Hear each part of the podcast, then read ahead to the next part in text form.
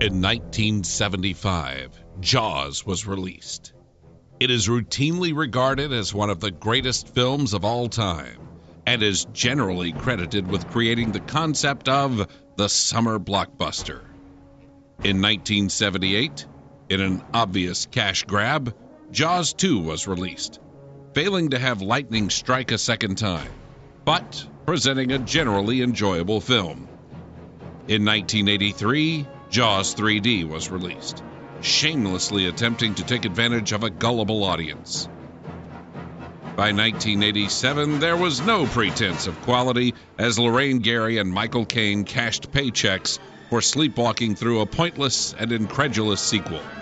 In 2016, Paul Spataro created Is It Jaws, in which he and a group of rotating guest hosts discuss new and old movies and place them up against the Jaws scale, which ignores some elements of the actual films and sets forth a rating scale. Jaws, an all time great classic film.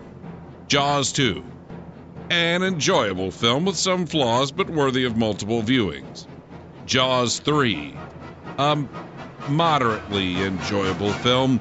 And finally, Jaws 4, a bad movie. Please join Paul and his guests as they ask the ever important question Is it Jaws? Hello, everybody, and welcome to Is It Jaws? I'm Paul Spataro, and I am once again joined by Mr. Blaine Dowler. Thanks for coming aboard, Blaine. Oh, anytime. And we are now taking a look at Phase 3 of the Marvel Cinematic Universe.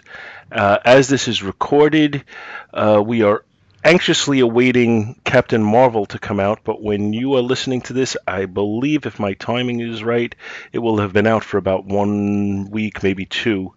Uh, and you've probably already seen it, and you'll be waiting to hear our review on that, which the show will get to it, I promise you, but I'm just not sure about the timing on everything. Uh, so, with Phase 3, I have to think now they had this down to a science and that they knew exactly where they were going to go and what they were going to do uh, as far as the movies that they went with.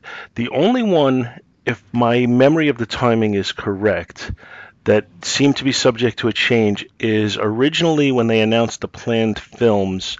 Uh, I remember The Inhumans was on the list, and then they eventually went to a television series on that, which I feel is way over maligned, but uh, that was a change that they made at some point, and I'm not really sure about the reasoning for that. I don't know if you have any knowledge about that, Blaine. Uh, it seemed to be a bit of a, a, tug of war on the production end, where Kevin Feige wasn't interested in an Inhumans movie, but the owners at Marvel were more convinced than he was that they could make this story work. So then, when Feige negotiated to have more of a free hand and step over the movies, then the Inhumans that got pulled out of the movies got sent to a TV series, which, you know, they were looking at having the TV and the movies feed into each other. There's been a lot of examples of the movies feeding into the TV series, and the Inhumans was going to be the first case of the TV series feeding into the movies because they were introduced on Agents of S.H.I.E.L.D. first. Right. But then that kind of went away because Kevin Feige is now sort of operating more independently. So he's still telling everyone what's going on, but it's still very much, you know, the, the TV shows respond to the movies rather than vice versa. And the whole thing with the Inhumans is it seemed that since Marvel didn't have rights to the X Men as far as cinematically, uh, that they were making a conscious decision to try and replace them with the Inhumans, uh, not only in the cinematic ver- verse, but also in the comics themselves. They they put a push on those characters that never seemed to get a you know take hold. Uh, mm-hmm. And and like I said, I I thought the series was. Uh, you know, I thought it was entertaining. I'm not saying it was a great series by any stretch of the imagination, but I watched it and I didn't think it was nearly as bad as people made it out to be. Yeah, it's my wife and I enjoyed it as well. I I think it comes back to the conversation that we were having during phase one, where your expectations will have a big impact on the way you react to a show. So I think it's it, it was like some of the comments I made about Iron Man 2. Just because it is the weakest of Marvel's TV productions doesn't make it weak or bad, but it does mean people expect a certain level of quality and it's less than that. It is, but I also think that and and we talked about this with certain movies that weren't even in the Marvel Cinematic Universe, uh, X3, Spider-Man 3. Um, I think there was an internet bullying thing going on uh, where you know like the, the, the initial viewers watched it said oh we don't think this is good. And then they started making postings about it and it was almost like well if you think it's good you're stupid. You know what i mean? So that you you know you people are, are almost afraid to like something like that and it becomes almost a self-fulfilling prophecy at that point. Uh, and i think it's the the antithesis or the opposite of, of what you were saying as far as uh, expectations. Now it became i expect this to suck so when i watch it i'm going to say yeah it sucks.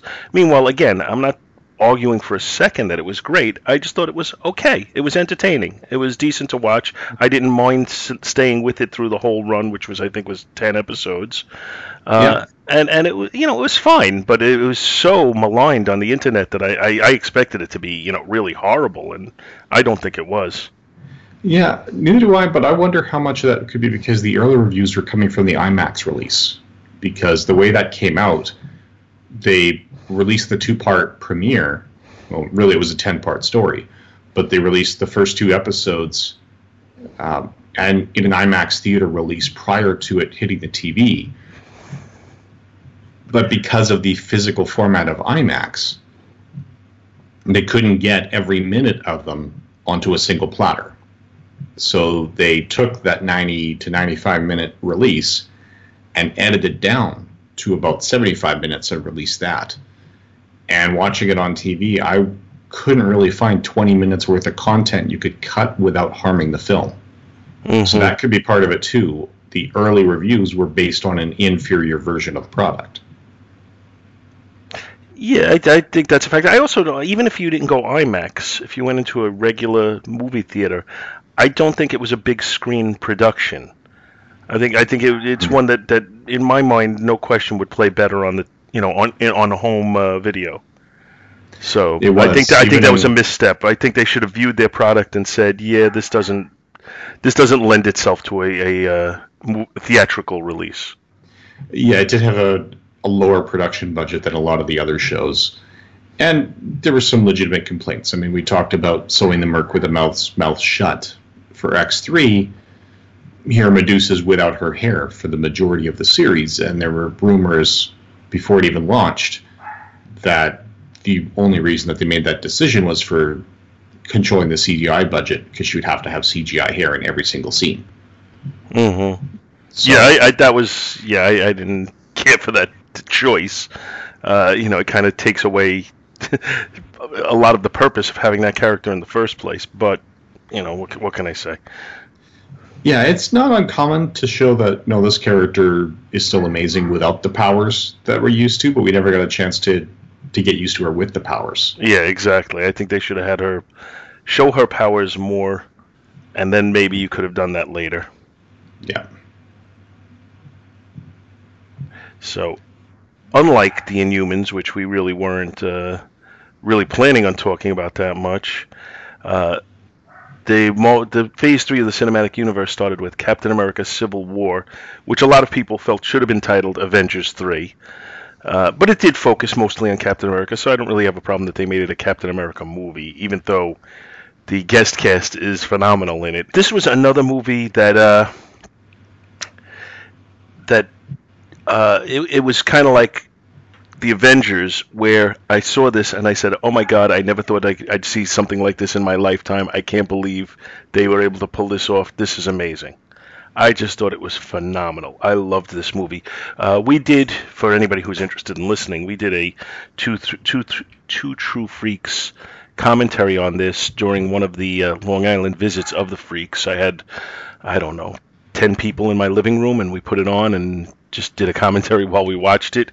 Uh, and it, it, was, you know, it's just terrific. I love this movie. And uh, what's your what's your take on it? Yeah, I think this kind of solidified the Russo brothers in their role. It proved that Captain America: Winter Soldier was not just a fluke, and that these two knew what they were doing. uh, especially since prior to that there were some naysayers and some people concerned in the fandom. First, because you know Robert Downey Jr. said, "Hey, if you're gonna have me in this film enough to tie up my shooting schedule, I don't want it to be a glorified cameo." So they weren't even planning to originally tell this particular story. It was because Downey said, "No, if you're gonna have me in here enough that I can't film another movie, you're gonna have me in this more than that. I need a bigger role." Oh, see, so, I didn't know about that. Yeah, so they beefed it up and turned it into Civil War, which was a title they were already planning to use because Kevin Feige had gone through the top selling events to figure out at least titles to use. I mean, we didn't really mention that with Avengers Age of Ultron, but we could have. There's an event called Age of Ultron that sold well and was not necessarily critically that well received, but it has pretty much no bearing whatsoever on the Avengers Age of Ultron movie.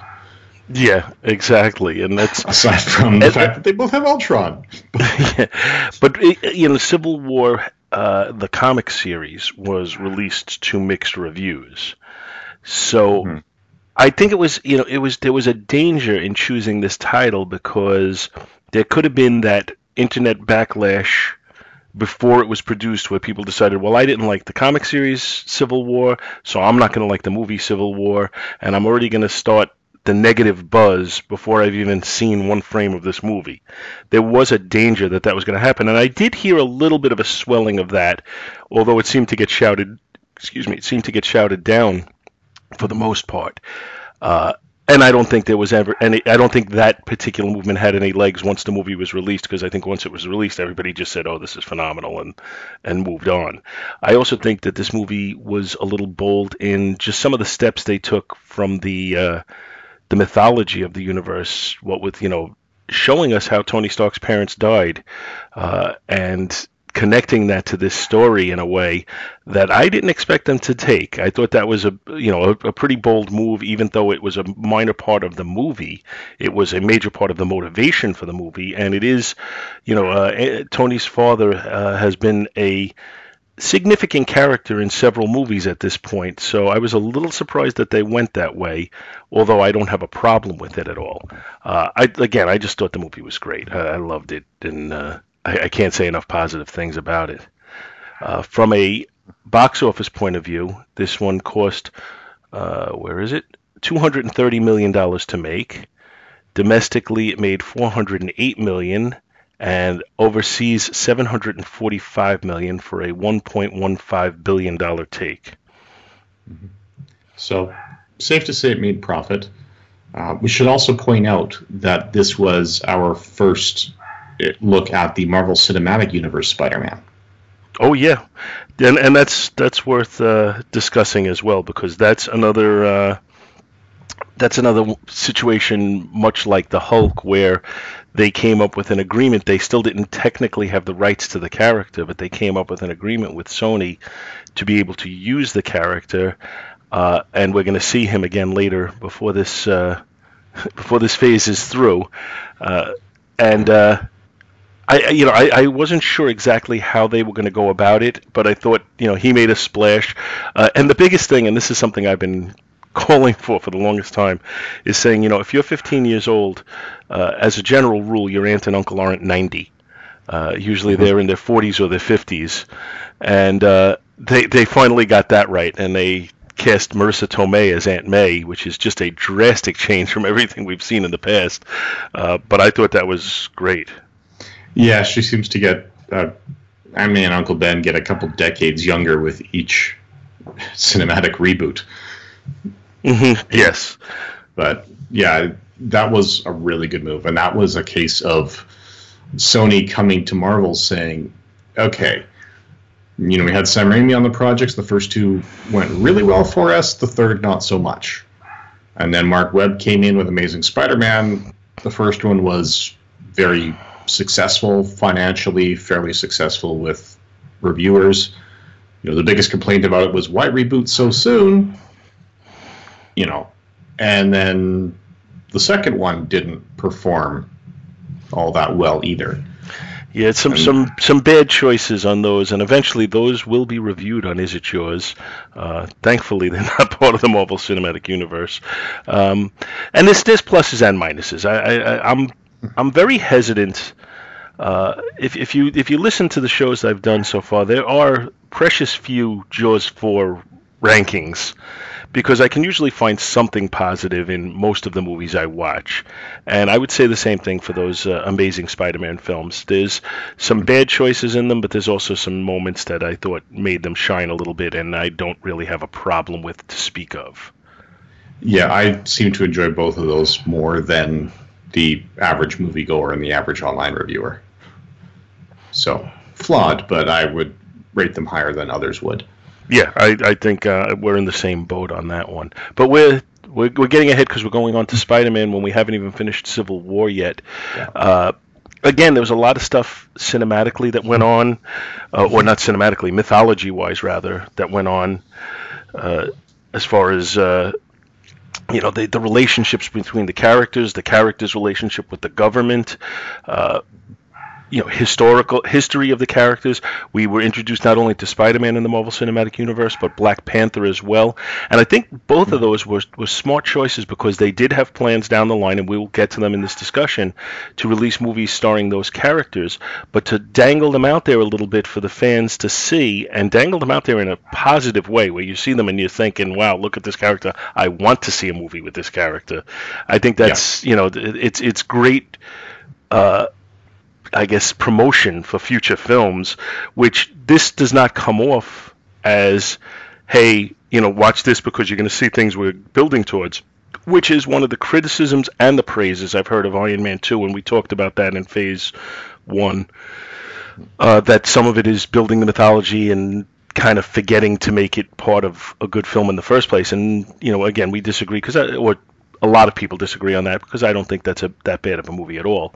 Uh, but in this instance, I don't think introducing these characters had a negative effect in the slightest. I thought, in fact, if anything, it bolstered the film and made it more exciting. It did. Mean, it helps that. I mean, with this one, like we said, Sony came to Marvel and said, we want, you know, our Spider Man movies are not doing well. So they made a deal where Spider Man could appear in the Avengers movies and Marvel would sort of oversee the individual Spider Man projects. So we're going to see um, events in the Avengers movies impacting the Spider-Man films, as we did, that we'll get into, more than we'll see the Spider-Man films impacting the Avengers. So it's the Spider-Man movies are kind of halfway between the status of the, the TV shows and the movies. But what it did was it give Marvel a chance to say, no, here's how to do the character well, because Marvel understands these characters. And this I think was at least the best written version of Spider-Man. I've heard people make a case for who's the best actor to play Spider-Man, and that's something I have a hard time weighing in on that because I think they all were right for the scripts they were given. See, I have, for their first movie. I have no problem, and again, we're going on Spider-Man here, but I have no yeah. problem with the way any of them played Spider-Man. But I have to say that none of the three of them are what I picture when I think of Peter Parker. Yeah, I'm not. It may be an unpopular opinion, but Andrew Garfield is my favorite Peter Parker. Uh, and I he's, I would have to give it more thought, but I can't tell you I necessarily disagree. I'm not sure. I think I think he, he I'm not sure. I, I, honestly, I guess, as I review the movie so far on here, we've only done the first Spider-Man. Uh, so as we go through the uh, the Raimi ones, the Webb ones, and now Homecoming, and then we're gonna have uh, Far From, Far From Home. They'll, they'll all eventually be reviewed on here, and as I get through them, I guess we'll see which one I think is the best. And it not, I would say there's not necessarily going to be a correlation between the best film and the best spy, uh, best Peter Parker. So you could mm-hmm. be, I could. It's possible that I agree with you on that. Is is ultimately yeah, I, what I'm saying in a very long way. I, I think what it comes down to is that Peter Parker has certain defining traits and none of the actors have been given the chance to portray all of them. So it's a, a question of which traits you latch onto most as a fan. And for me, th- those traits were the ones that Garfield hit. Although Tom Holland is is not a bad choice either. I, but again, in this one, he's basically got a five minute scene where they kind of brush over the origin, you know, say, what is this version of Spider Man like in a little conversation in his apartment when Tony drafts him. And then we see him in action. And here, like you're saying, Spider Man and Black Panther both have a chance to shine. They're both shown to be incredibly capable individuals. And Black Panther actually has a really nice character arc in Civil War.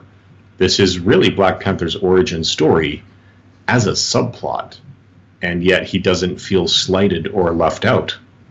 Yeah, in exactly. the universe, even though there's so much going on, and he really is a sub- subplot. Like he's this is a Captain America movie with Iron Man as the major adversary. You know, as we're getting into what they call the Sokovia Accords, a reaction to what happened in Age of Ultron, where the collateral damage from them being on site was extreme. And even though the Avengers were fighting to prevent it, people are still looking at the body count and needing someone to blame to cope with their grief. And the Avengers take that blame. And this is a case where Cap is saying, no, we were minimizing the damage. And Tony was saying, well, you know what? They're they're not wrong right? That was an attack on us, orchestrated by Ultron. If we hadn't formed the Avengers, you know, this wouldn't have happened. Whereas, you know, just like the comics, Cap was against registration, Tony Stark was before registration, slightly different motivations in the comics. Yeah, I, I, I think that was one of the things from the comics that they actually made better in the movie. Uh, it was yeah. to- Tony's motivations and Tony's just character arc for the story.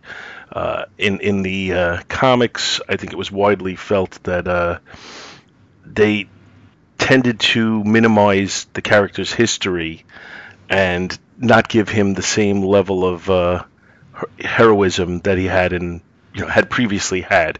They you know effectively turning him into the villain of the piece, uh, and and I think it was more problematic because they kept touting it as we're going to give you two characters and you're going to understand both of their motivation and understand why they're coming to a conflict.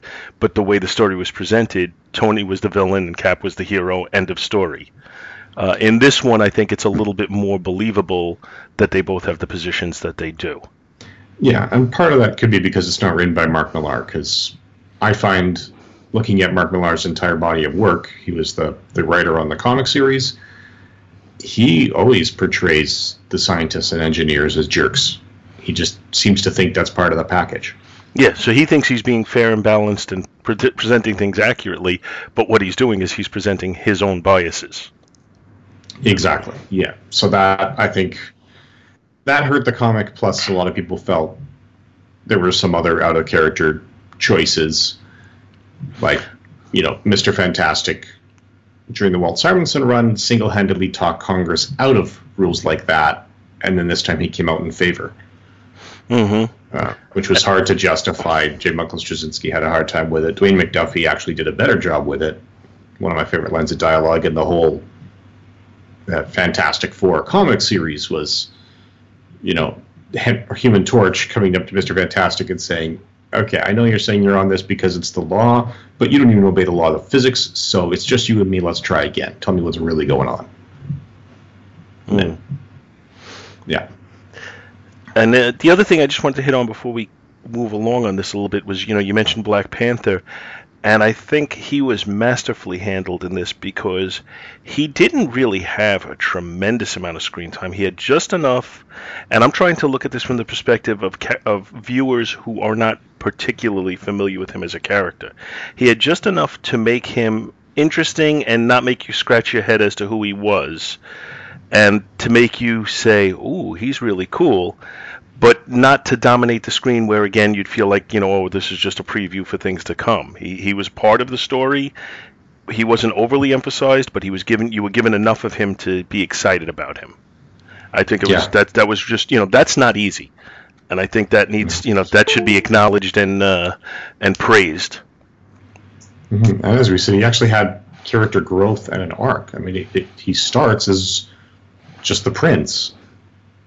And then there's a terrorist attack that takes his father's life, so he becomes the king of Wakanda. He believes the Winter Soldier is responsible for it, so he starts going out on a quest for vengeance. But eventually understands that, yeah, there's way more going on than he ever realized. The Winter Soldier is ultimately not responsible for it.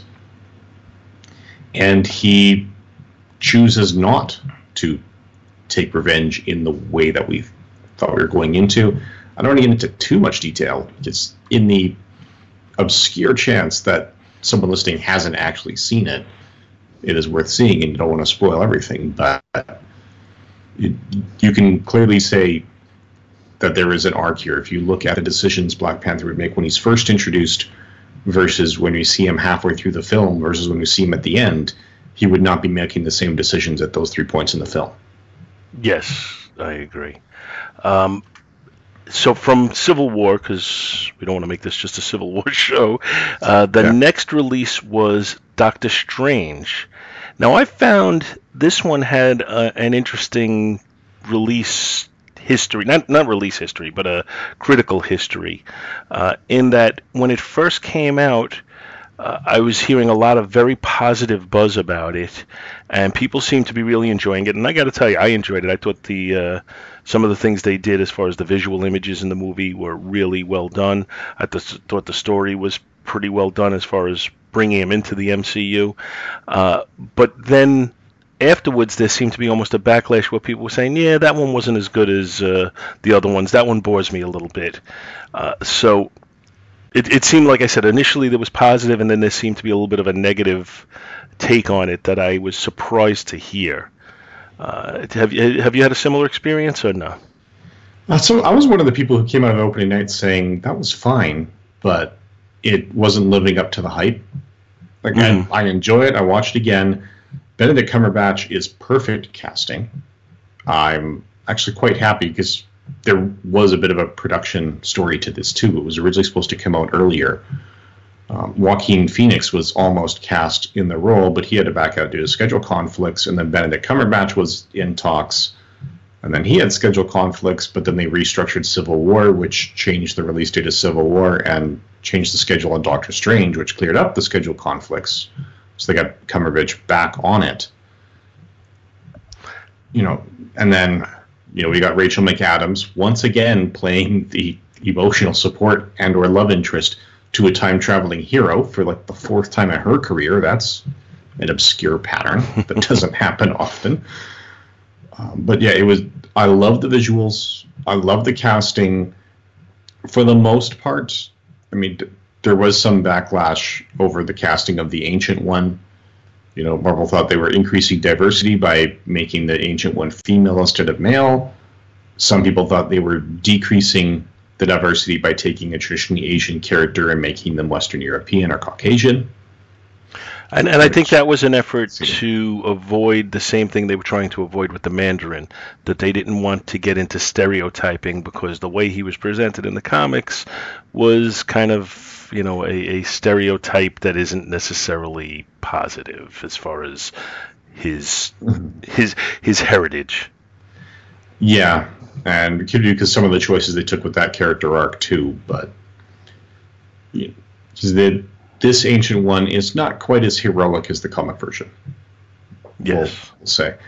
Um, but yeah, I found aside from that, you know, amazing visuals, perfectly entertaining, but it didn't take as many risks as other movies in terms of storytelling. It didn't give us much that we hadn't already seen, aside from how the cloak of levitation works, a uh, bit of an Inception vibe to it.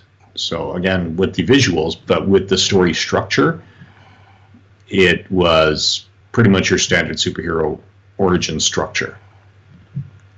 Yeah, the I would say the criticism I had of it, and I didn't mind any of the other things, but the only thing that I was a little critical of that I, I thought they could have made a little bit more effort in the scripting to make the character a little bit more unique, uh, in that he had the same snarky comebacks and attitude that Tony Stark has displayed uh, in the Marvel cin- Cinematic Universe. And I've seen them do that in the comics, but it's a more recent thing, and I think it is uh, kind of lined up with the cinematic universe a little bit. I would rather have seen him be a little bit more stoic and a little bit more. Uh, a little bit more everyman because everyman isn't sitting there and, and you know coming up with these snarky comments all the time. I wanted to see him as exceptionally intelligent, but not necessarily hip. Yeah, the to me the comic book Doctor Strange prior to this, I mean, he could get off the zingers and put you down, but he was never doing it with the intention of being funny. He was just a jerk. And that's not quite the way it was here. Like you're saying, it's more the Tony Stark quips instead of just, you know, he. Doctor Strange does fight for the greater good, but he also has a bit of a mean streak. And if he's not impressed with you, he will tell you he is not impressed with you. And not only that, but in, in the comics, if you look to some of his early stuff, Doctor Strange could be not necessarily malevolent in any way, but a little callous in the way he treated people. And they got that in the beginning of the movie, but it's almost like his character arc has that totally resolved. And that's not necessarily, you know, there, there should be a little bit less growth. I think there should be a little bit less growth because the growth he experienced was almost too dramatic for what went on. Uh, you know, he should yeah. still be maybe a little callous towards other people's feelings and a little bit just not, you know, a little bit oblivious to other people. Uh, and I think he, he could have been a complex character and he could have been heroic, but not necessarily, you know, somebody who you'd like on a personal level. Yeah, he should be the guy that you respect. It's, you know, I, I wonder if maybe it was influenced a little too much by House or maybe not enough. Because House to me is more like uh, what I would expect from the Doctor Strange in the comics. You know, he is an exceptional doctor, but there's no sugarcoating when he talks to you. Yeah, if you're there because you were an idiot, he's going to tell you you're an idiot.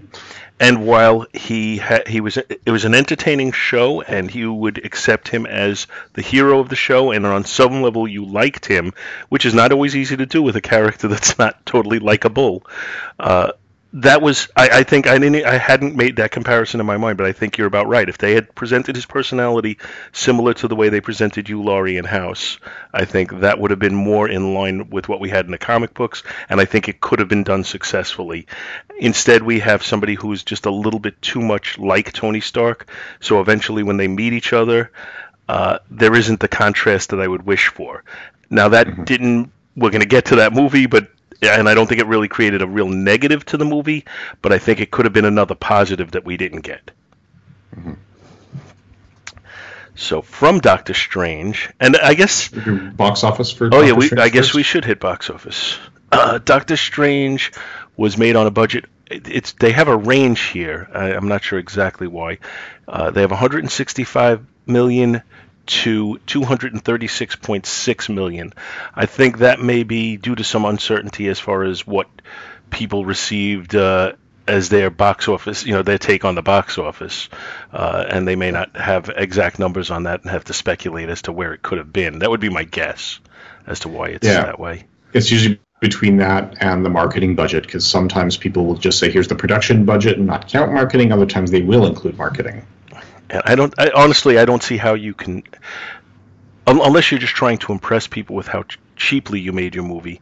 Uh, I don't know why you wouldn't include include the marketing budget because that's part of the whole process. But that's a, an argument for another day, I guess.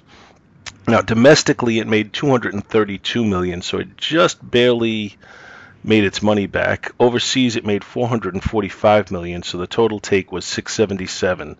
Uh, I'm not sure how much of a success that makes it. You know, clearly compared to some of the other blockbusters we've had in the Marvel Cinematic Universe, it's it's a uh, a low liar.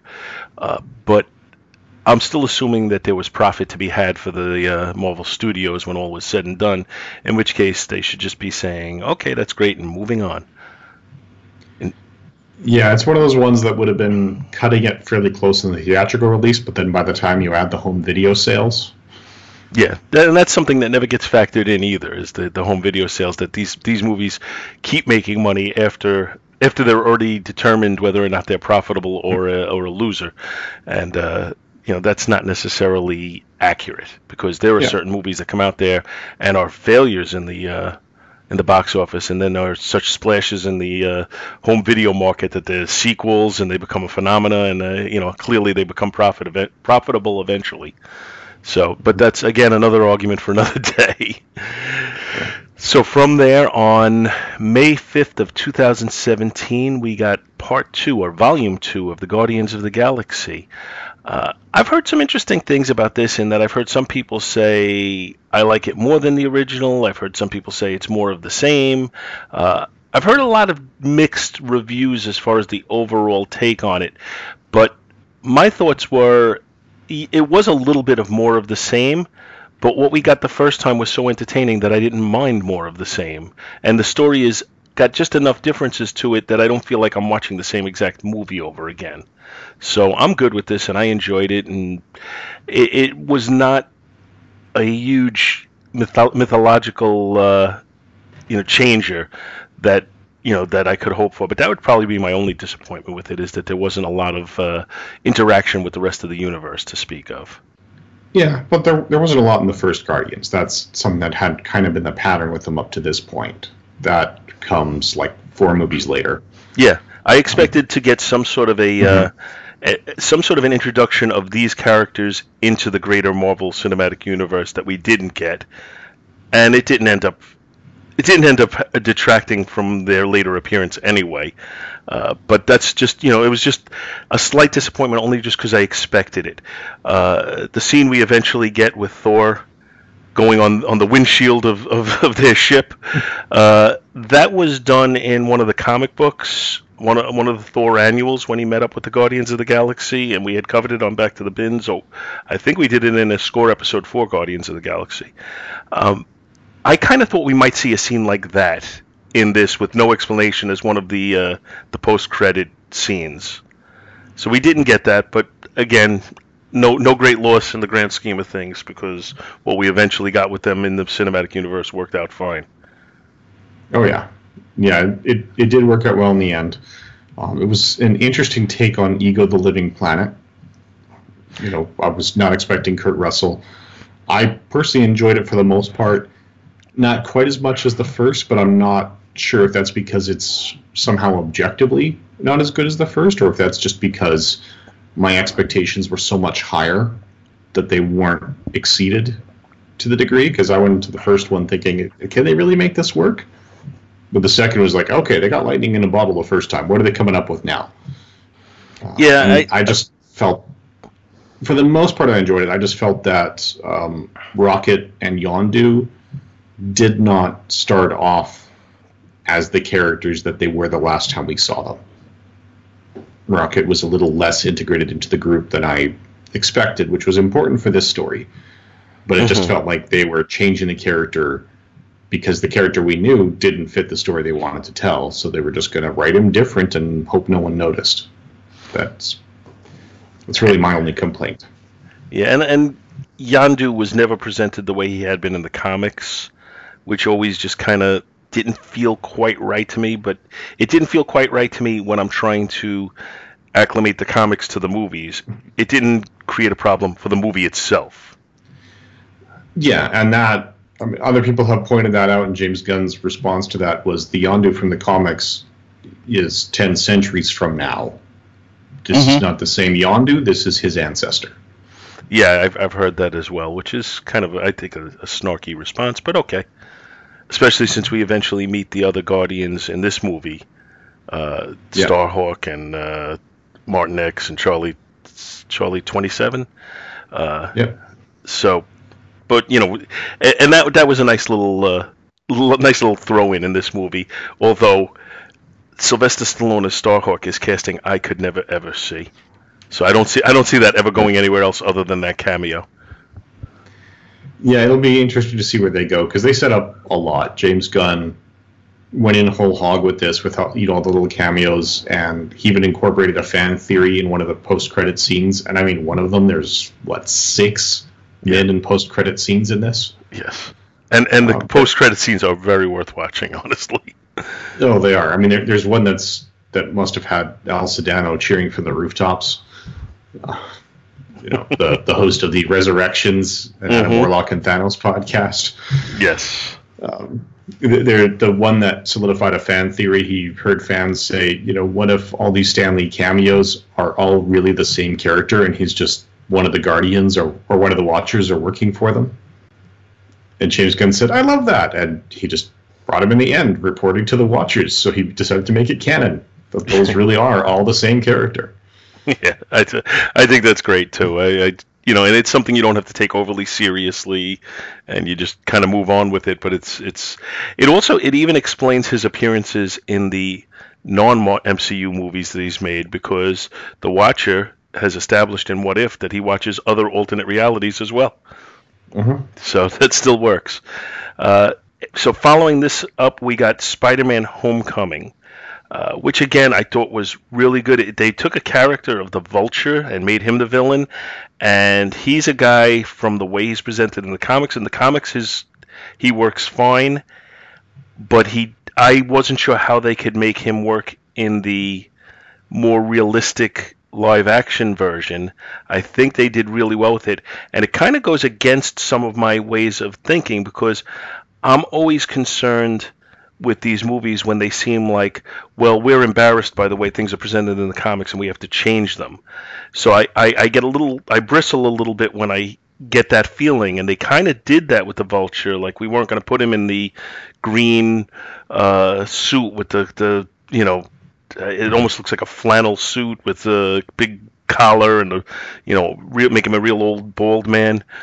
And uh, I, you know, I can agree though that I didn't think that would present well on the on the big screen. So the way they did him, making more mechanical, kind of what they did with the Falcon as well, uh, that it worked out very well, and and he was a good villain. Uh, I enjoyed the story. Again, the Peter Parker stuff didn't really work as well for me as it possibly could have, and I think it was possibly because there was a little bit of a rush to get him integrated into the Marvel Cinematic Universe, and that was by necessity because of the arrangements that they had and, and everything. But I would have liked to have seen the teen Peter Parker be a little bit more alone and angsty than he is because he's got a little bit more of a support group here than he did in the comics in the beginning. In fact, in the in the beginning of the comics, he had virtually no support group, and that's one of the things that made the character. And I think we lose that here. So that's where I have a little bit of a problem with it. It's not so much that I have an issue with the, watching this movie and enjoying it. It's just that we're changing. To me, one of the fundamental things of the early origins of this character, and I do think that hurts it a little bit. Yeah, it is definitely. It's, it's got more of an Ultimate Spider-Man feel than it, it does the the Lee and Ditko Spider-Man feel. Right, Ultimate Spider-Man, MJ was there as a support from the start. Here he's got a Ned, not necessarily Ned Leeds, but there's a buddy named Ned that's helping him almost from the outset. Who, who visually is clearly Ganke from uh, from the Miles Morales Ultimate Spider-Man. Yeah, um, it it is like I said more ultimate with um, Samuel L. Jackson or you know Nick Fury having some input. Here it's more Iron Man that's kind of trying to shepherd him and get him onto the Avengers proper, which mm-hmm. was an interesting take. Where it's like that's all he wanted at the beginning of the movie, and at the end he's like, you know what? Now I know I'm not ready, and they got this massive press release in the other room yeah. press conference ready to go. Yeah, and, and I, like I said, I, I enjoy this movie. I think it's very entertaining. It's just not necessarily the Spider-Man. I it's not the Spider-Man I would have chosen to see. Put it that way. If if I had yeah. my hands in the mix and I was able to dictate how it was going to be, excuse me, we would have probably had at least one movie before we got to this. And I don't think we would have done an origin because it's already been done twice. So I, I'm I'm happy with them avoiding that. But I think I would have again, I think I would have presented most. I would have had a small. I would have had a small scale villain, but that he would have been dealing with it all on his own, and that would have been the cre- you know a creation of the conflict for him, or it would have been greater conflict for him instead of having the support group. I would have liked to have seen that. Now, there's no reason you couldn't even do a flashback to something like that at some point, just to give him a little bit more of a uh, a character arc that's more similar to what we have in the comics. But I don't think they ever will. I think you know it's just what we have. We joined them kind of running uh, where we are, and we have to go with it from there. Yeah, and I'm I'm okay with it. Like you said, it, it, this doesn't feel like a first adventure, but we know it's not a first adventure. He had a couple of adventures that got Tony Stark's attention before Civil War. Yeah. So I, I had no problem saying, okay, they just chose not to tell that story. It doesn't mean that type of story didn't happen. Yeah, and that's exactly what I'm saying is, you know, like I said, they could do some sort of a prequel. I don't think they ever will. And I can kind of create that in my own mind canon that uh, that there was whatever, 6 months let's well, say Far From Home a prequel? I mean, he, he's dead now, right? Uh, yeah, okay. I can't yes. believe that there's actually an internet uh, uh, buzz over that, and I guess we'll talk to that yeah. after we get through this this level of the universe. Uh, yeah. Just silliness, as far as I'm concerned.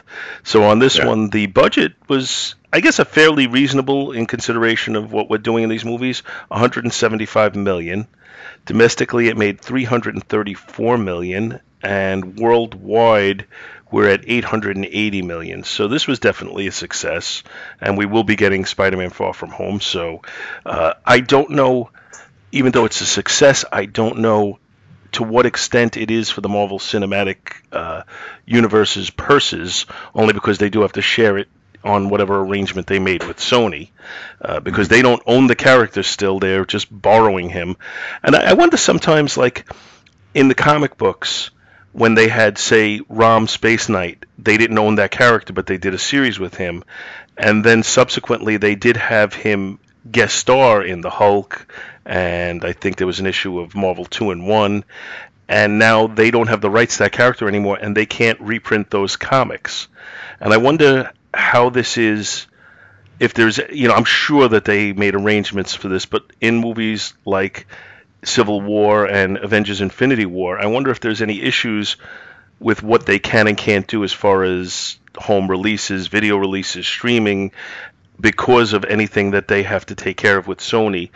I would think that they have the total right to release it as they see fit, and they just have to give whatever percentage of the profits to Sony. To Sony as a result. But I, I don't think they'd let themselves be hamstrung that all of a sudden it's like, oh yeah, you're not going to see Avengers: Infinity War anymore because uh, Sony is blo- you know legally blocking the release of it ever again or something along those lines.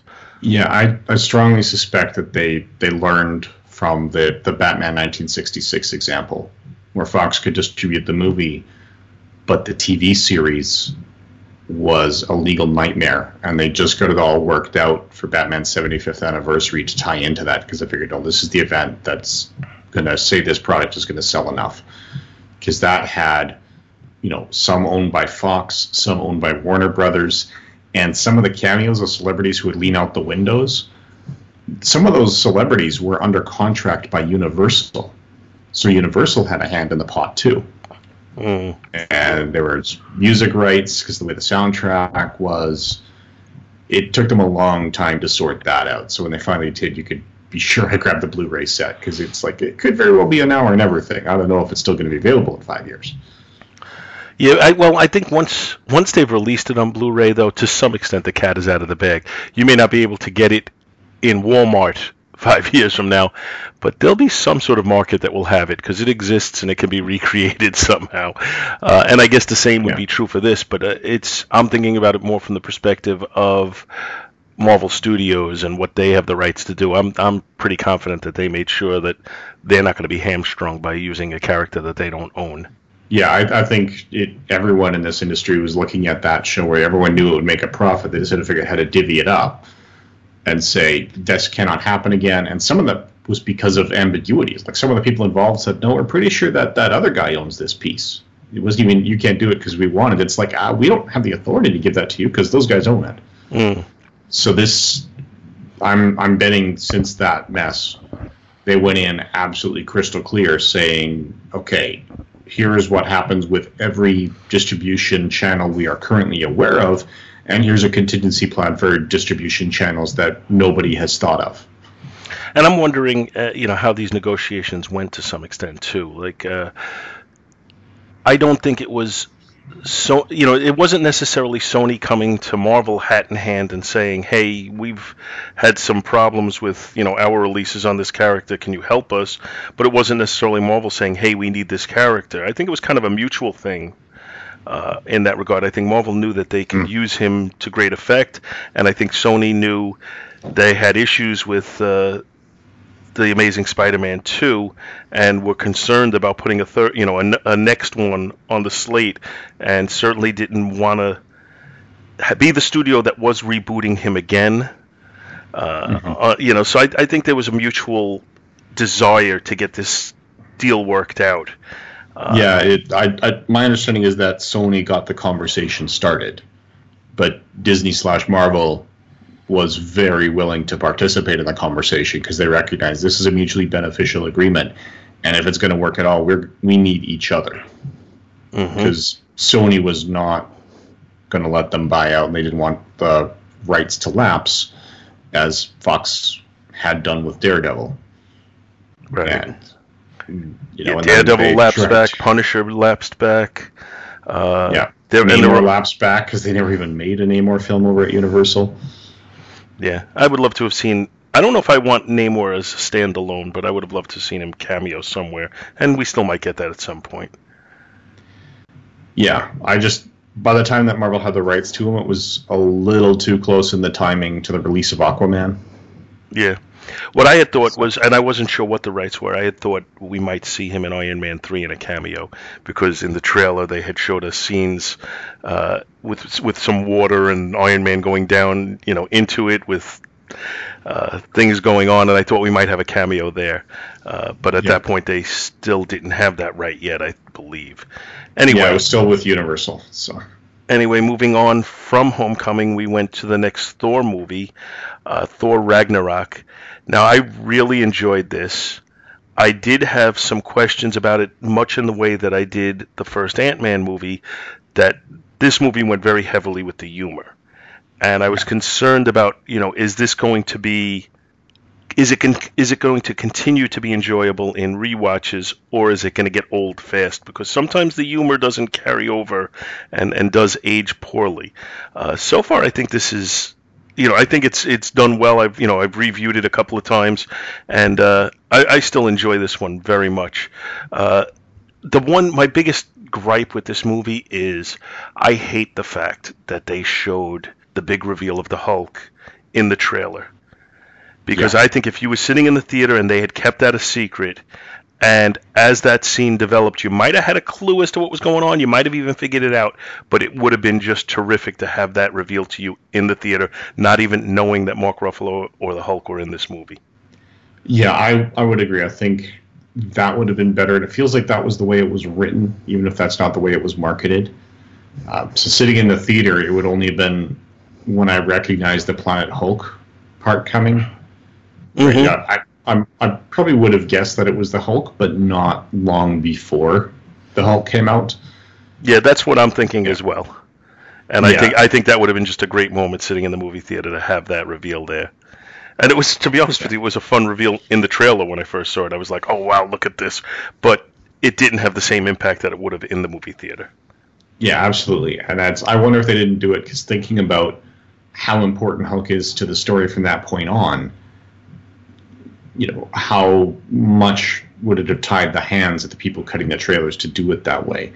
And also, frankly, these days, it's been a while since trailers were spoiler conscious. It's all about what footage do we have here that'll sell tickets and get butts in seats and that's exactly what that footage does it sells tickets and gets oh, butts oh yeah absolutely and and i think there's an element of you know what the the buzz on Thor: The Dark World wasn't that strong. We need to get bigger buzz on this one. So I think that I think it was a conscious decision that you know we're going to sacrifice uh, a great moment sitting in the movie theater just to get you in the movie theater in the first place.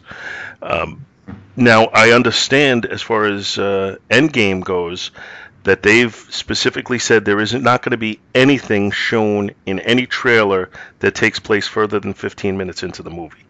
That's that's what I heard about that, and I I wish uh, every movie would have that attitude because uh, I am really just very spoiler adverse and uh, adverse, and I don't really care to have things like that ruined for me. And and like I said, I look back on this one, and, and it is a regret that I knew that, although realistically it could not be avoided. Uh, I, yeah. I, I enjoyed this movie. I thought this was just a fun movie. Is really what it came down to. Uh, you know, there, there were characters that don't look the way I know them from the comics. Uh, Valkyrie looks different, most certainly. Grandmaster looks different. Uh, but it, that's okay. My biggest problem with Grandmaster is you see him, and there's never a moment where you're thinking, "Oh, that's the Grandmaster," because you're always thinking, "Oh, that's Jeff Goldblum." Yeah. So that casting, I, I could have, I, I, would have preferred they went with somebody less recognizable there. Uh, he is amusing in the role, but I don't think he was so integral to it that you needed to, to do that. So those are my criticisms of this. But beyond that, I, I found this to be greatly enjoyable. Mm-hmm. Yeah, I was. I mean, I I loved it right from the you know I saw the first trailer with the Hulk reveal and with the immigrant song, which was used to great effect. And I could see the criticism saying, okay, they're trying to push it more to Guardians of the Galaxy now that we're using you know classic rock and stepped up the humor. And yeah, they are going in that direction, but that's because it's a successful direction. Yeah, it did exactly. feel more like the first two Guardian movies than it felt like the first two Thor movies. But you know, they're you've got uh, how many hundreds of issues of the comics? Some runs of that comic feel more like other comics than other issues of Thor. That's just the nature of the beast when you're telling long-term serialized stories. Very true. I agree totally. Um, on this one, we paid, or we paid. on this this one, the box, the budget on it was 180 million dollars. Uh, domestically, it made 315, and overseas it made 538 for a worldwide take of 853 million. Uh, so I think this one we're back to yes, this has to be considered to be a terrific a terrific success. Uh, and and uh, you know just to, to touch on it again, the whole thing with the Hulk now is because is it Universal that has the rights to the Hulk?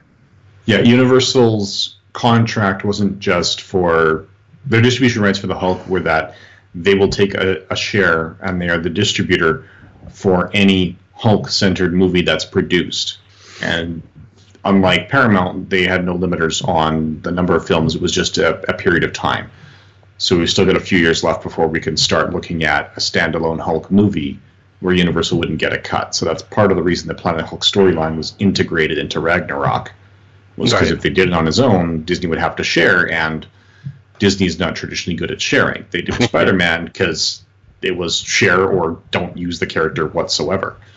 Here they can use the character without sharing, so they're finding ways to do it. Well, I, I suspect that there's a, a not entirely different uh, situation with the fact that you know Spider-Man appears in uh, Civil War and he appears again in Endgame, or, or excuse me, Infinity War. Uh, I would imagine you know they don't have to share quite as much as they did in uh, Homecoming, but you know it, it's uh, I'm sure the, the, whole arrangement was that they had to make Spider-Man centric movies as well. Uh, with the, with Ragnarok, I remember Mark Ruffalo saying that they had a story arc for the Hulk that they wanted to present, but because of this arrangement, uh, they took that story and they turned it, they broke it up into three parts. And we saw the first part in Ragnarok, we saw the second part in Infinity War, we're going to see the third part in Endgame. And this way, Marvel gets to tell its Hulk story uh, and uh, you know they get to have their have their cake and eat it too, basically, because they get to tell their Hulk story and they get to keep all pretty much all the money as far as uh, the box office or you know other than what uh, whatever they have to pay for the rights on it.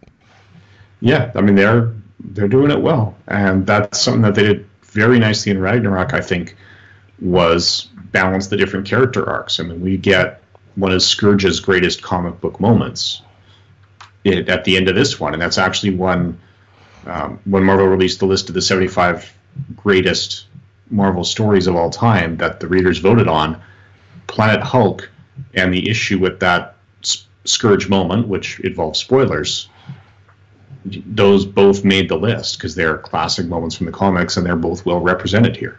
Mm-hmm. Yeah, I agree. And, and like I said, I just this.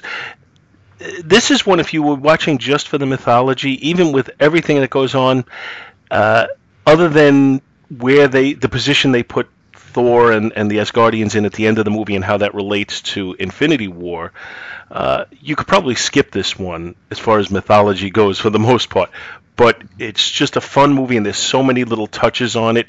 Uh, you know, when they show that citadel, and you have the uh, the, the faces of uh, the Bi-Beast and Man Thing, uh, and um, oh, uh, what's name, Beta Ray Bill. You know, just mm-hmm. little moments like that. It just so so you know make the geek the inner geek come out without affecting the enjoyment for view you know viewers who are not familiar with those things. Uh, I, I, just thought this was great. I really enjoyed it, and I think it's it gets it's another one that gets maligned a little bit, and I think it's because of the emphasis on humor, but I think it's a, it's, it's a misdirected uh, negative view. Yeah, yeah. I, I think a lot of the complaints about it when I read them, it's not that they didn't make a good movie; it's that they made a different movie than the fans wanted them to make, and I rarely find that that's a fair criticism. Yeah, and one of the things you got to consider is that Chris, Hemsworth does have very, very good comic timing. So, uh, you know, he, he lends himself to a funny movie very well, and you know, it worked. Mm-hmm. From there, not too long afterwards, because we went, that was November 3rd, 2017. On February 16th, 2018, we're coming out fast and furious now. Uh, we had Black Panther, which you know was was a phenomenon as far as the critical reviews, the box office.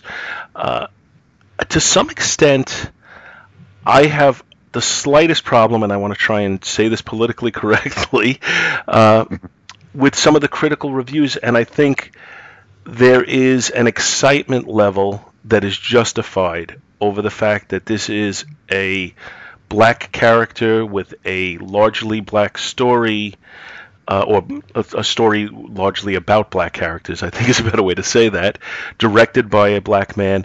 And I think there's an excitement level to that, that it was a big, big budget release and that there was a success level. And I agree with all of that. I don't mm-hmm. have an issue with that. But I think there was also an element of if you don't like this movie, you're a racist. And that bothered me. Now, let me tell you, I like this movie. but mm-hmm. I want to have the right to not like it if I didn't, and that's the thing that bothered me a little bit. Is is it became it, it became too much of a political thought, as opposed to a, a movie on, unto itself, and I just I just want to view movies. I think we're better off if we can view things just for what they are and not consider the racial content because I think otherwise we're separating ourselves. I don't know if I'm saying that fairly, and I don't want to offend anybody. Yeah, I I would say that it's an extremely well made movie, but most of the innovation is not in terms of storytelling or how they made it. It's in providing documentation that defies all the the Hollywood attitudes prior to this that movies that are grounded more in black culture with black casts uh, do not draw the audiences required to earn back a budget of this size. So this and uh, DC's Wonder Woman with the female lead were two major movies to show Hollywood. You know, if you invest properly and do them well, the audiences will follow.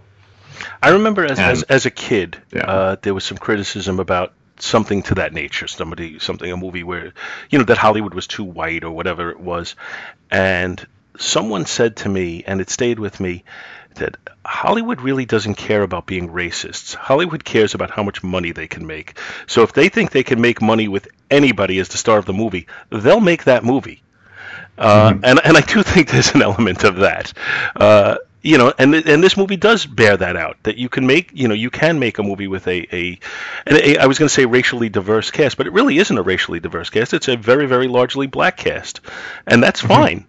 Uh, but it's it's not you know now we're not at black exploitation. We're at making quality high level movies with a black cast, and that's great. Uh, yeah, but um, I mean, we, sh- to, we should be allowed to like or dislike them on their own merit. Yeah, if, if we you know compared to the the female led movie examples you know, people were saying that you can't make a female-led superhero movie until Wonder Woman, and that's because they were basing that judgment on the performance of Elektra, Catwoman, and Supergirl. And of those, I would say Elektra is the best movie, and it's still not that good. like, the the problem is that they because they were taking risks and doing it for the first time, they weren't willing to invest the huge budgets in them. And they didn't have the budgets to do the stories properly, and they couldn't compete with the male-led movies because you know you have a quarter of the budget. It's not going to have the same kind of, you know, not won't have the same big finish, won't have the same anything else. So they were it was that self-fulfilling prophecy where they didn't think it would do well, so they didn't invest in it as much, so then it didn't do well. Yeah, if you wanted to do well, make a good done. movie. you know. Yeah. So that's and, Wonder Woman and Black Panther were huge, and Black Panther deserves that recognition. This is the the slap in the face that some Hollywood execs need to say, yeah, the the skin tone of your stars and the culture it's based on doesn't matter. You make it good, and they will come. So I I understand why it's got the political backing. I've seen some of what what you were talking about, where there are people out there who say the only reason not to like this is to be racist. Whereas I'm a member of film groups on Facebook, I can point you to a couple dozen people who don't like any of the Marvel Cinematic Universe movies because they're just not into superheroes. Mm-hmm. And it's not specific to Black Panther. So I'm I wasn't surprised to see it get nominated for Best Picture and I may be proven wrong by the time this comes out, but I do not expect it to win. And I personally don't even think it was the best superhero movie of 2018, let alone Best Picture. I, I pretty much agree with everything you're saying. And I think most of the criticism I've heard of this movie is that it's just a little bit too formulaic, that Marvel has come up with kind of a formula for their movies, and a lot of what goes on in this movie is kind of predictable that it's going to follow that formula. I don't necessarily disagree with that criticism. I just don't have a problem with the fact that that's the case. I, I, I kind of accept that formula, and I think it's well done, and, and I enjoy it. So, uh, you know, I think it's a really good movie. I enjoy watching it. Again, I just don't like I don't like to be put in the middle of the political perception on it. I want to just watch it for yeah. what it is. Yeah, Black Panther to me, I reacted like I did to Captain America or Thor, where I went into it feeling almost like, you know, this is part of the cinematic universe I'm emotionally invested in. I'm going to see every chapter, and you know, it, not because I'm interested in the character. It's because I'm interested in the MCU, and it's a character that hasn't really done anything for me in the comics. And I came out of this going, that was great. I haven't read any Black Panther comics that good. Maybe I'm just reading the wrong Black Panther comics and actually you are. out which ones they are. you are. There's there's the Christopher Priest run is really good. I've always been kind of intrigued by the character, and I've read you know a, a decent amount. I'm not I, am not going to say I'm a you know a huge fan, but I've always enjoyed the character, and. uh yeah, the Christopher Priest run is really good, and I, if you if you're looking for Black Panther comics to read, I would highly recommend those. Um, yeah, that, that's already on my must-read list, but I still haven't gotten to it. The well, I guess it's it was credited to Chris Priest. Whether you want to call it Priest or Owsley is up to you. Well, I think that's the name he goes by now regularly is Priest, isn't it? Or did he go the other way around? Uh, no, he started as Jim Owsley. Right. Uh, he was actually Christopher James Owsley is his birth name. He said for years if his wife ever left him, he'd become a priest because she was the only woman he would ever love, and she left him, so he became a priest. uh, well, his, his, a lot of what is in this movie is from his run. So again, I would I would recommend okay. it. Uh, and that's that's our political talk for today. So we'll move on from there to what I consider just to be a phenomenon is Avengers: Infinity War. Well, actually, wait a minute. let me hit quickly on Black Panther was at a budget of 200, 200 to 210 million. Domestically, it made 700 million. O- worldwide or overseas, it made 646 million for a uh, total take of 1.346 million dollars or billion, billion. excuse me. Yeah, uh, I'd say that's a success, and and and again, well deserved. I have no problem with it, and and you know what, that I don't have an issue with. And just to kind of talk about the same thing we've been going on, is now you made a good movie that's going to pull in the you know the universal audience, and because it's showing characters or actors or a director uh, that you hadn't seen before, it's pulling in a wider audience. So not only does that show you if you make a good movie, they'll come. If you make a good movie, even more people will come. So I think that's you know, that's a good lesson to be learned there. Now, Avengers: Infinity War came out pretty quickly. We had February 16th for Black Panther, April 27th for Infinity War. Now, that was originally scheduled for the following week, and they moved it up by a week. I'm trying to remember there was another movie that was coming out the following week, and they wanted to get a jump on them, is what they had said. Uh, so they Um, put it out a week earlier. Yeah, there were there was some talk of that, but a lot of it was piracy concerns because the the global release date never changed. It was for a while here, the Marvel movies were being released internationally a week or two before they were being released domestically, and that you know that was done partly to combat piracy because they're finding there was a lot of overseas piracy when the overseas releases were six months after the North American. So when you know Canada and the United States had it on Blu-ray before Europe had it in theaters, a lot of Europeans, Asians, Africans were just downloading it illegally and then never actually paying a dime for it. So studios realized it's not that they want to do it, it's just that they're impatient. If we get them to it faster, then we'll get actual money for it. So they made that shift and they were trying to find the balance. And they started releasing it internationally first. And with this one, recently they've been seeing a lot of the North Americans were now getting impatient and they were illegally downloading in that first week because it's all digital now and there are ways to do it.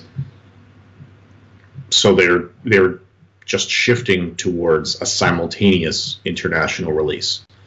So Avengers Infinity War everything around the world was realigned to hit the earliest release date that they'd been announced. Mhm. That they've announced. So, it yeah, it came out a, a week or two earlier than they originally anticipated. Yeah, we went to see this on the opening day, and I got to tell you, I was just blown away by it. And we do have a an over two hour episode discussing this movie. Uh, so if you're interested in hearing my take on the movie, you can go to that one. But uh, this just just what a what an effort it was to to fit all these characters in, to have a story going on in a way that you could understand what the process was, and to have it all be satisfying and to not feel like anybody really got shortchanged to speak of. I mean, some characters had bigger roles than others in it, but I thought everybody had at least their moments. Uh, I think this was just great, and this is now. You know, we're almost a year removed from it, so I don't think it's the recency anymore. Uh, I think this may be my favorite superhero movie of all time. Yeah, it is a very strong one. Um, I was a little surprised by the general reaction to the ending. Um, I I thought that the moment that everyone was reacting to was going to come a little bit sooner. They'd actually put out press releases saying, "Hey, like when this movie hits, people are going to be talking. No spoilers, please. Let people enjoy it because not everyone's going to get it their opening weekend. So the studios put out a please don't spoil anything for a week or two. Give people a chance notice, which had two effects. One is that I actually found that there were fewer spoilers being shared. People respected that because that was getting shared left, right, and center. The other effect is that it increased urgency in the audience. People are saying, oh, spoilers are going to be huge with this one. I can't wait three or four weeks. I need to see it in theaters sooner. Right. Yeah. And it, which which plays into the studio's hands because they get more money from the early money. yeah, it's been a little over 20 years since I worked in a theater, but when I was there, the first two weeks were when the production companies got the biggest cut of the box office dollar. So driving more sales to the first two weeks works in their favor. Which is why the studios always push for that opening weekend bo- box office. Yeah, which I don't know. There's a case to be made that opening weekend is not a measure of the quality of the movie; it's a measure of the, the quality of the marketing and the anticipation that people have in it. Oh, absolutely. I, I think mean, that, I think that that argument is uh, is very easily made because quality is usually shown by the legs the movie has. Yeah, uh, not to diverge too much, but if you look at the three recent Star Trek movies and compare Rotten Tomatoes scores to the opening weekend box office, they don't correlate very well. Mm. Well, I mean that's it's uni- it's almost universally accepted that Star Trek Beyond was the best of the three, and I think it had the lowest opening weekend of the three. It, it did. I think the uh, opening weekend correlates more to critical reviews of the previous film in the franchise. Mm-hmm. And I think that's a common occurrence with sequels. Yeah. Um, I- I- yeah, Avengers: Infinity War, like you're saying, they did an incredible job of balancing a huge ensemble cast. I think it was Mark Ruffalo who announced on Twitter. He's like, "I did the math with the final runtime and the number of characters, and we've got like 97 seconds each, or something like that. Just a couple of minutes, but it, like you're saying, it somehow amazingly doesn't feel like anyone got short, short shrift."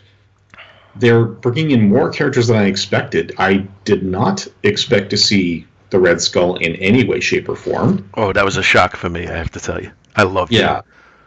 it, it was a very welcome surprise. Like, yeah, I I loved the opening sequence where this time Loki's the one saying we have a Hulk, Yeah. and then we see how that plays out in a very different way. Uh, it Well, what, what I like, and just, just to hit on that quick, is from Thor Ragnarok to this, we see two real callbacks from uh, from the Avengers, and then the one you mentioned. But we also have the uh, the scene when when he takes Thor and he's just pummeling him, and Loki just punches the air and says, "That's what it feels like." I just thought that was great. yeah. Uh, I, I mean, I could go on and on about this one, and I already have, so I'm not going to really drag this one on too much longer. Now, with the scope of this movie, we also have a huge budget. It's listed as 316 to 400 million, and I think I think a lot of that variance might be how much is Robert Downey Jr. getting from the box office.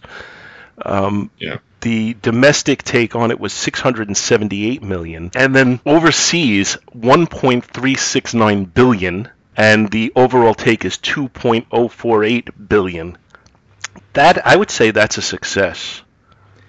Yeah, when you're in like the top three highest grossing movies of all time, I am I'm hoping though that this is just setting the stage so that Endgame eventually knocks James Cameron's movies off that.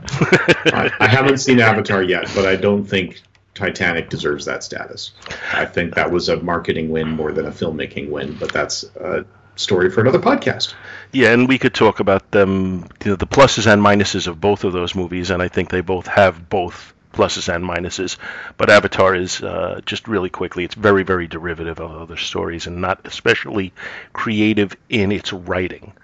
Uh, the special effects are innovative and creative, uh, and it's well directed, but it's it's it's very derivative, and I'm going to just leave it at that. Yeah, it's again not to spend too much time on the tangent, but a lot of people are saying the visuals are really innovative. Every time they've shown me those visuals, I'm like, okay, so James Cameron plays Final Fantasy X. Yeah, and, and I mean, people, if for story wise, again, I don't want to go too far with this, but for story wise, people say, well, you could just watch FernGully.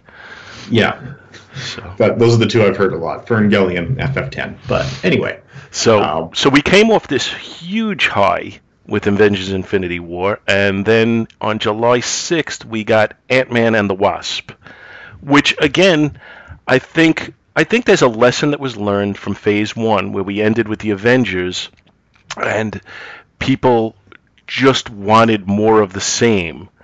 So what we did was we quickly gave them something here, and I think we did it at the end of Phase Two with just the first Ant-Man movie, and now we're doing it with the second Ant-Man movie, giving them something much much smaller, very very different in tone, very different in perspective, uh, and letting the audience know there's more to it than just blockbusters. And I thought, you know, it was a good movie. It was very enjoyable, much along the lines of the first Ant Man. I think if you like the first Ant Man, you'd like this one. Uh, And if you didn't like the first Ant Man, you probably wouldn't like this one. And that's kind of my Yeah. take on it. And and this is also the one I think with some of the the big the closest we've had to a female lead, because the character arcs in here, they're not Ant Man's arcs this time, and kudos to Paul Rudd from what I've heard, that was his choice. But they're saying, what would you want to see in the sequel? And he said the first was all about me, but you know Evangeline Lilly as the Wasp should have been more prominent. Next time it's her story and I'm just along for the ride. And that's largely what we got here. Right? We we don't see a huge amount of growth in in uh, Scott Lang this time, but uh, Hope Van Dyne and you know and Hank, Hank Pym both go through a lot. The the first one is really about a relationship between a man and his child. This this one's about really a, a, a girl and her mother, a and their mother. It's Mhm. it's very close. Um, we've got a version of the villain that's again they did a gender swap, which is good because a lot of the foundations of the Marvel universe were founded in a very sexist era of comics. If you read a lot of comics from the 60s, I know a lot of people will complain about the, the sexism of Stan Lee comics. I find when I read a lot of other creators from the same era, he was. It's not that Stan Lee wasn't sexist, it's that he was one of the least sexist writers of a universally sexist era so we didn't have a lot of female characters to draw from in terms of the ones that have been around for 40 or 50 years. A different version of the Wasp is one of them. The one that Stan Lee worked on is actually Michelle Pfeiffer's character in this. Mm-hmm. So this, but this is well done. Like, like you're saying, it's a well-made movie. It's not. It's not gonna. If you haven't enjoyed previous movies, this is not going to change your mind. But I, I think it's it's very fair when you're saying, you know, how you can expect to enjoy this as much as you enjoyed the first Ant-Man. You know, it's not like Thor Ragnarok where they went a completely different direction with the sequel, for for good or bad. It's just it, it it's a lot of the same tone and the same quality without giving you the same story. of, of the is a tough entire uh, of the entire Marvel Cinematic Universe, I would say this one is the most family friendly. This one, you know, is the most all ages. You could have very young children watching this. You could have older people watching it. I think it, it's the most universal appeal. I think most of the other movies are playing to an older audience than this one is, but I don't think this one is pandering to the young audience. I think it's still a, a fun movie if you are not a child. Yeah, it it's a true all ages film. It you know if your if your main objection to having your kids watch something is violence, you're going to object to this as much as you're going to object to a lot of the other movies in the Marvel Cinematic Universe. hmm But if you're okay with your kids watching some violence you know, mostly good versus evil context, you know, and you're more concerned about other things that would show up in the IMDb Parents Guide, you know, if it's more about vocabulary or, you know, other types of content, you're not going to have an issue here. Really. Yeah, and I, I think that the violence in this is mostly cartoony violence, and that's why we have like the shrinking buildings and stuff like that. You know, things that you would probably have seen much more often in a cartoon than you would in anything live action. Uh, Yeah, but so- there's there's not as much fist fighting as there is, you know, car chases and things like Yes, that. yes, exactly. So I, th- I thought this was a very good choice to come out of Infinity War, because Infinity War was such a blockbuster that you shouldn't be trying to top it. You should be trying to just show something different. And I think that's exactly what they did, and I think it, it was a good choice.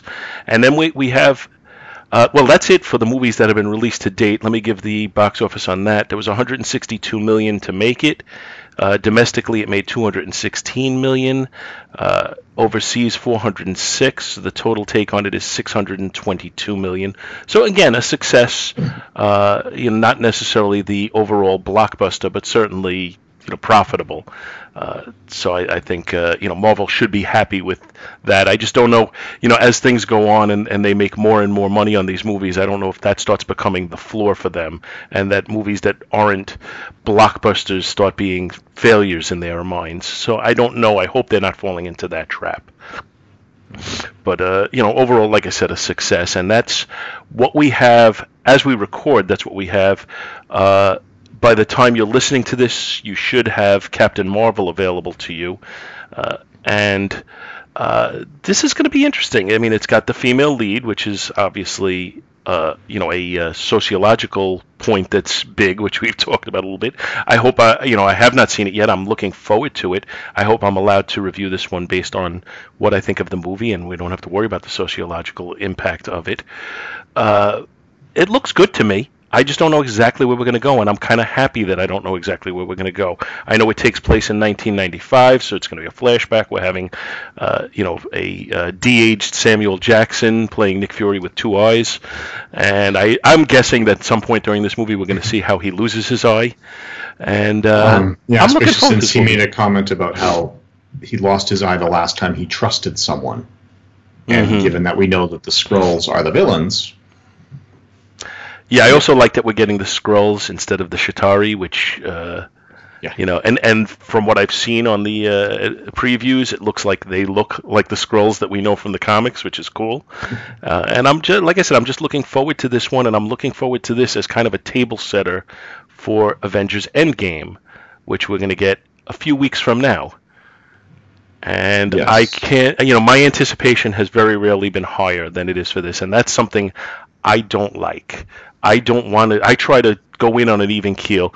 Uh, you know, I'm I'm a big sports fan, and I kind of go with the attitude of I like to see my the players on my team not get too high or too low, because that kind of comes back to haunt them, and that's my attitude towards movies. I try not to go in with too many expectations. I try to go in with as clean a slate as I can, and I'm sorry, I just can't help it. I'm very very excited by this movie. Yeah, I am also really looking forward to Endgame.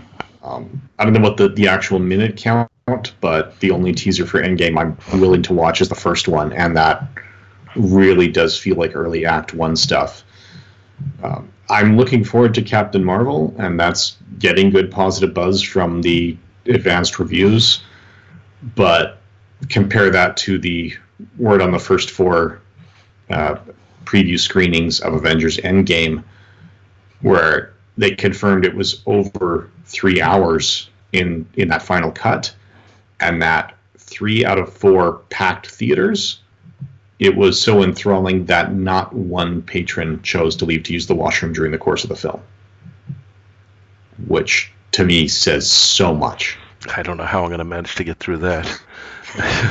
That's going to be a problem. Uh, but I can't wait. Uh, Well, you just have to see it twice and go at different times. So That the only- see everything. the only other movie we have that's been announced so far, uh, just for release dates, Captain Marvel is March 8th, which again is in the future as we record this, but will be in the past as you listen to it.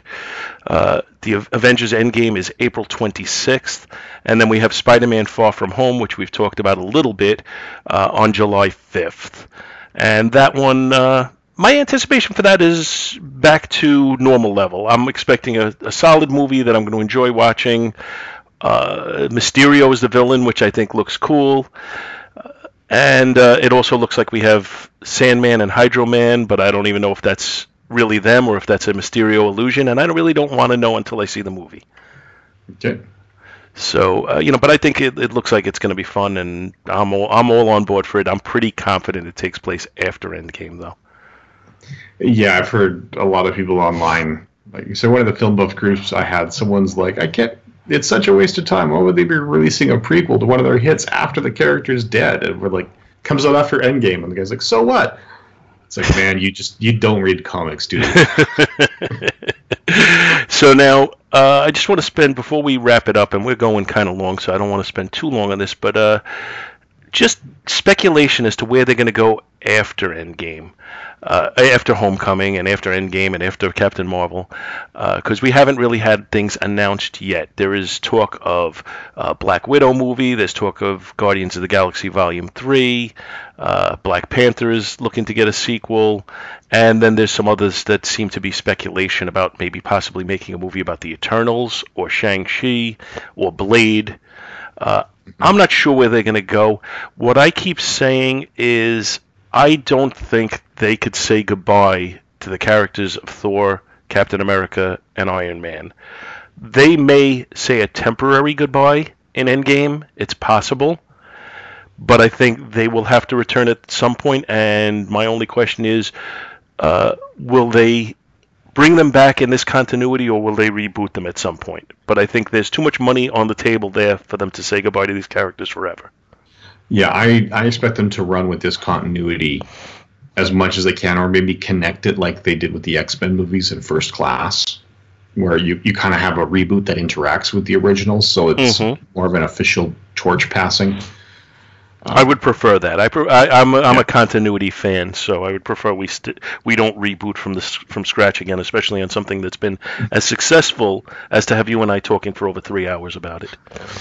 Yeah, and I, I, I get that. It's my hesitation with that is trying to keep it going. Um, it's easier to keep it going in the comics where you just draw the characters the same age you've been drawing them for the last 20 years.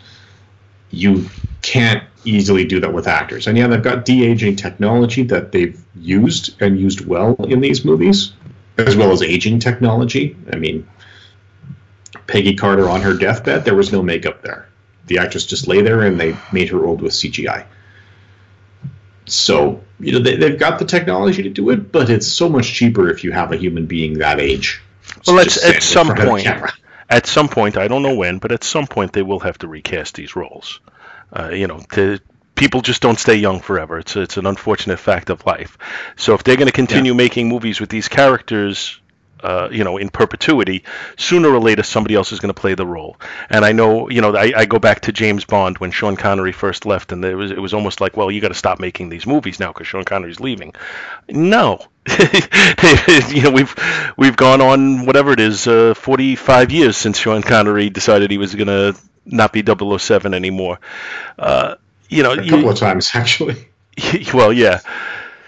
So it's you know eventually either they're going to stop making these movies, which I don't think is truly an option, or they're going to recast them. And I would rather see them recast in the continuity somehow. And I don't even mind, like I said, if, if somehow at the end of this movie, for story purposes, Captain America, Thor, and Iron Man are gone and they're thought deceased. And you know, I would rather see the original actors come back because I still think they have enough years left in them to play these parts for a few more times. But if for some reason either uh, you know Robert Downey Jr. feels he's too old to play Iron Man anymore, or if uh, Chris Hemsworth or Chris uh, Evans feel that you know they've they've done you know the part has kind of done it for them and they're they're ready to move on, then have them resurrected at some point in the same continuity with a new actor. Uh, I'm okay with it. Yeah, I mean they they've got options. They've also got legacy characters. I mean, Steve Rogers is not the only Captain America from the comics. Tony Stark is not the only Iron Man. But I'm, I'm going to take the lesson from the comics with the legacy characters too. Is you you know you could have some quality stories with these legacy characters, and sometimes they temporarily invigorate the character because you know you, you have new stories to tell with a new perspective on them. But they always go back to the original characters because that's the ones that the fans want to see. So I think that's what yeah. we're going to see in these two. I think you you know you, are not going to see okay we're not making any more Iron Man movies because we're going to just make War Machine movies or we're going to put Rhodey into the armor and that's what we're going to have. I, I just don't see that. I think Tony Stark at some point has to be Iron Man again. Yeah, I, I think a lot of it depends on who did you first meet in that role. I mean, uh, Natasha Romanoff is a legacy character. The first Black Widow was Claire Voyant, but she was a World War II creation who lay fallow for a couple decades, and then they just used the name for a completely independent character. Mm-hmm. Um, the Captain Marvel we're about to see is a legacy character. Marvel's first Captain Marvel was a male Kree and not Carol Danvers. Who is actually in this movie, Marvel. as far as I understand it. Yeah, I mean, so, you know, it, it can be done, but I would say the most successful legacy characters I could think of from comics are probably Hal Jordan and Barry Allen.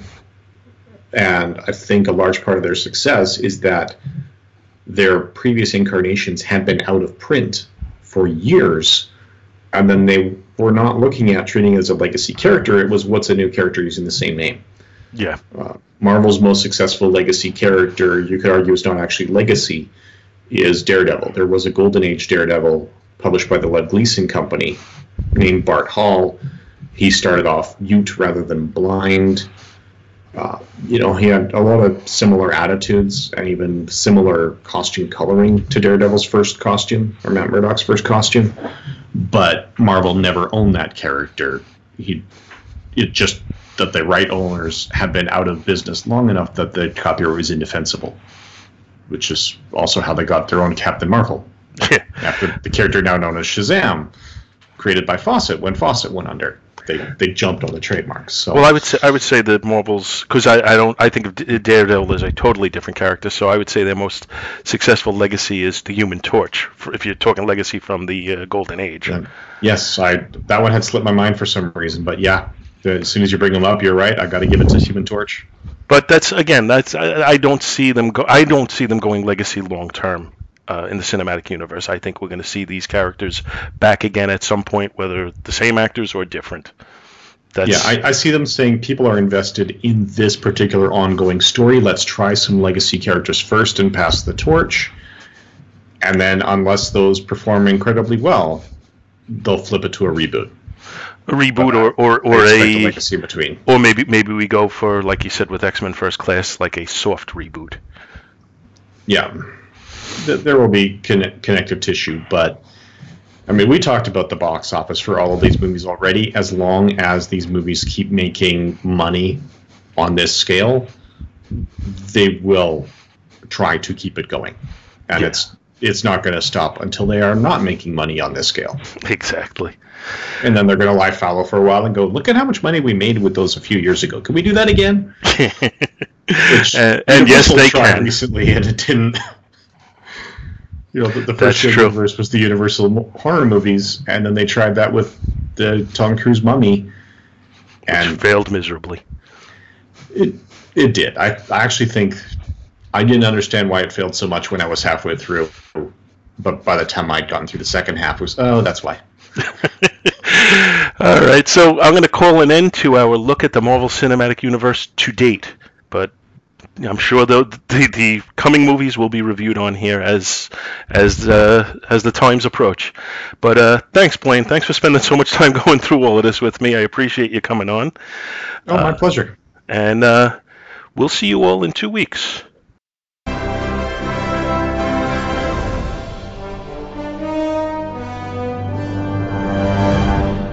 Before we get started, does anyone want to get out? I am Iron Man. I am Loki of Asgard, and I am burdened with glorious purpose. I have an army. We have a Hulk. I am a god, you dull creature, and I will not be bullied by that.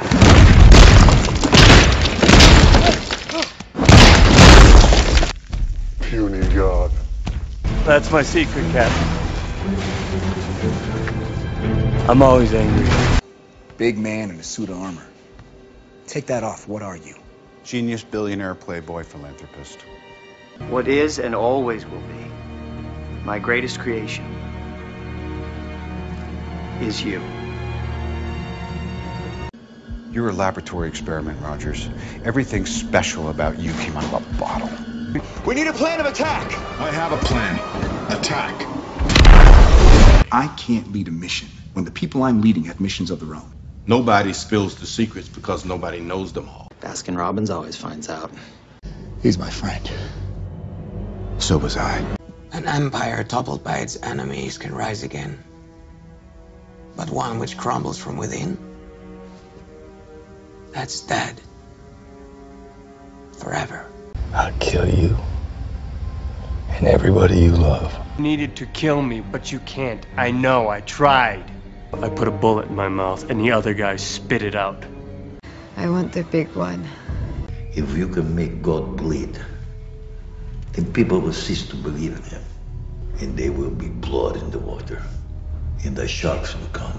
Recognize the council has made a decision, but given that it's a stupid ass decision, I've elected to ignore it. I try to play ball with these ass clowns. F you, Mr. Stark. F you, buddy. Language. Nothing goes over my head. My reflexes are too fast. I would catch it. Underoos! Dormammu, I've come to bargain. The city is flying. We're fighting an army of robots. And I have a bow and arrow. None of this makes sense. Tony Stark was able to build this in a cave! With a box of scraps! Return to me again empty handed, and I will bathe the starways in your blood.